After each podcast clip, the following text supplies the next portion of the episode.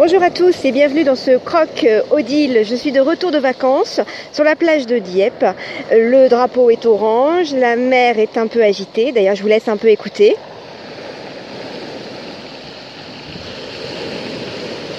Alors rassurez-vous, je ne vais pas faire tout le croc comme ça parce que ça va être très vite inaudible.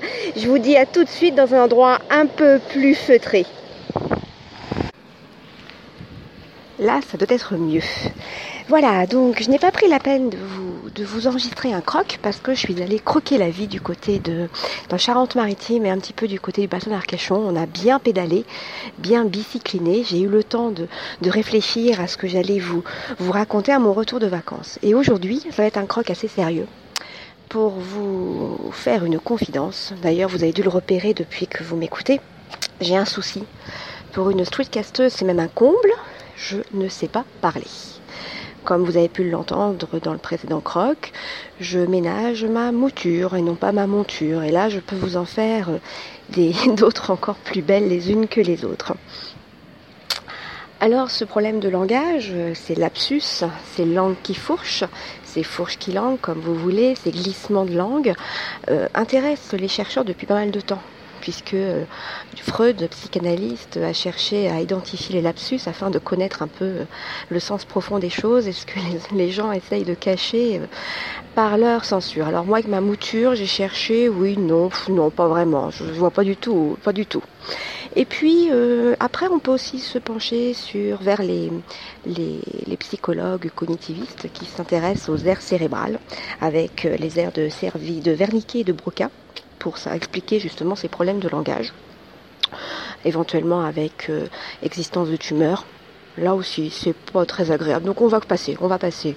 Et puis on peut aller aussi du côté des linguistes. Alors les linguistes, c'est intéressant parce qu'ils partent du principe que comme l'être humain euh, euh, produit du langage, il est donc aussi créateur de langage, ce qui explique pourquoi nous avons des, des, créativités. Moi j'appelle ça des créativités, soit par interversion ou alors par amalgame.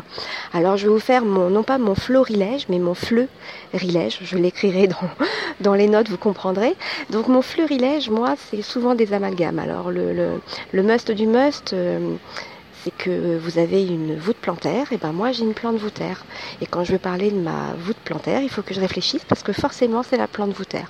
Donc lors d'une visite chez le médecin, j'expliquais suite à une, une verrue plantaire que je mettais bien son produit comme il me l'avait dit sur ma plante voûtaire. Il me dit ah oui oui, vous, vous, vous l'arrosez régulièrement. Alors moi très sérieux, je réponds oui oui bien sûr, euh, comme vous me l'avez indiqué, trois fois par jour.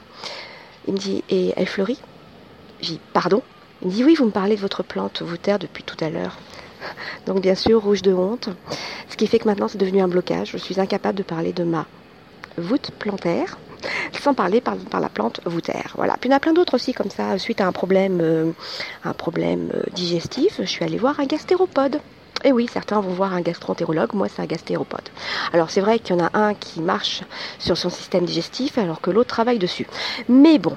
Et puis euh, pendant les vacances, euh, j'ai commandé un périon citré. Ah ouais, mais bon, le barman a bien compris puisqu'il m'a demandé si c'était avec du jus ou avec une rondelle. Donc voilà. Et alors, je me suis régalée avec une tarte seringuée, je vous dis pas. Alors peut-être qu'une tarte seringuée, pour vous, ça va pas vous parler. Par contre, si je vous parle d'une tarte mitron seringuée, oui. Voilà, donc je fais des, lapsus, des créativités euh, qui, font, euh, qui font rire que moi.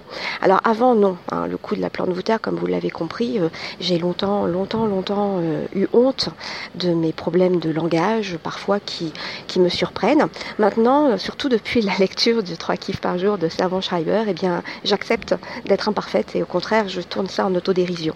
Donc je vais vous, je vous livrer un petit peu euh, toutes mes, mes, créativités. Alors, euh, un chèvre d'art, un chèvre d'art, c'est encore plus beau qu'un chef-d'œuvre et encore plus beau qu'une œuvre d'art.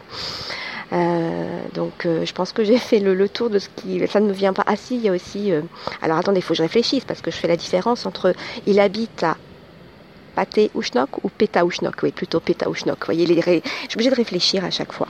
Voilà. Et donc maintenant, ce qui m'intéresse, c'est de me dire, et vous? Est-ce que vous aussi, vous avez des abus de langage? Est-ce que vous aussi, vous ne savez pas parler?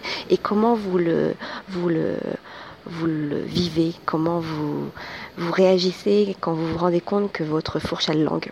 Et oui, c'est des choses qui arrivent. Voilà, sur ces belles paroles, je vais vous souhaiter d'agréables moments et puis surtout n'oubliez pas, hein, croquer la vie et non pas craquer la veau. Bye bye